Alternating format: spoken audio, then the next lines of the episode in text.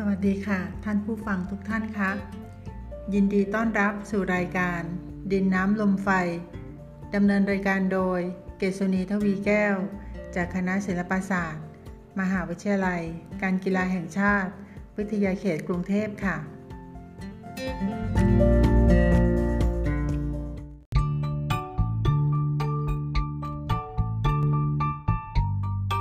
่ะท่านผู้ฟังคะในวันนี้เราจะมาทายเพศกำเนิดของทารกในครรภ์กันต่อนะคะโดยหากทารกปฏิสนธิและคลอดในวันศุกร์เมื่อมารดามีครรภ์ได้สามเดือนมารดาจะมีผดครรภ์ขึ้นที่ทวารหนักและทวารเบาแล้วก็เปื่อยเป็นน้ำเหลืองออกนอกทวารนอกจากนั้นยังมีอาการปวดหัวเน่าเจ็บหน้าสะโพกขัดเบาจนถึงอายุครรภ์หกเดือนและเมื่ออายุครรภ์ได้แปดเดือนก็จะมีอาการจุกเสียดและเมื่ออายุครรภ์เก้าเดือนก็จะมีอาการบวมมือและเท้าไปจนครบกำหนดคลอดเลยค่ะโดยท่านทำนายว่าทารกจะปฏิสนธิและคลอดในวันศุกร์เพราะว่าซางช้างเป็นเจ้าเรือนแห่งทารกนั้นจึงสำแดงโทษแก่มารดาค่ะแต่สำหรับท่านผู้ฟังที่เคยมีบุตรเกิดในวันศุกร์ในช่วงตั้งครรภ์มีลักษณะอาการดังที่กล่าวมาบ้างไหมคะ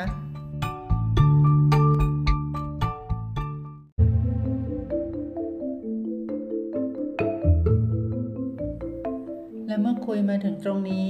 บางท่านอาจยังไม่คุ้นเคยว่าซางช้างคืออะไรใช่ไหมคะคำว่าซางช้างทางการแพทย์แผนไทยได้อธิบายไว้ว่าซางช้างจะมีแม่ซาง แปดถึงเก้า ยอด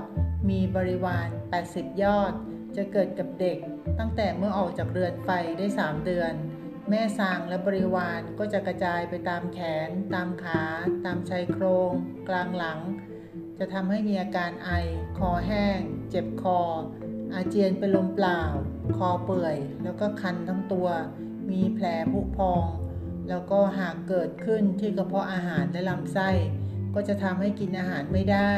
เบื่ออาหารเกิดอาการท้องผูกเป็นพลดึกโดยโรคนี้ก็อาจจะหายได้ในสิบหกวันแต่ถ้ารักษาไม่หายอาจจะมีอาการรุนแรงถึงตายได้เลยนะคะ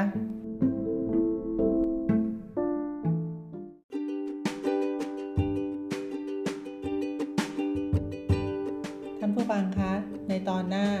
เราจะกลับมาพูดคุยกันต่อเกี่ยวกับทารกที่เกิดในวันอื่นๆจนครบเจ็ดวันก็อย่าลืมติดตามฟังกันด้วยนะคะสุดท้ายขอขอบคุณข้อมูลจากคัมภีร์แพทย์แผนไทยโบราณเรียบเรียงโดยคุณโสภิตบรรณรักษ์แพทย์แผนไทยโบราณของสมาคมเภสัชและอายุรเวชโบราณแห่งประเทศไทยไว้เป็นอย่างสูงด้วยค่ะและในวันนี้รายการดินน้ำลมไฟคงต้องจากลาท่านผู้ฟังไว้ด้วยเวลาเพียงเท่านี้แล้วพบกันใหม่ในโอกาสต่อไปสวัสดีค่ะ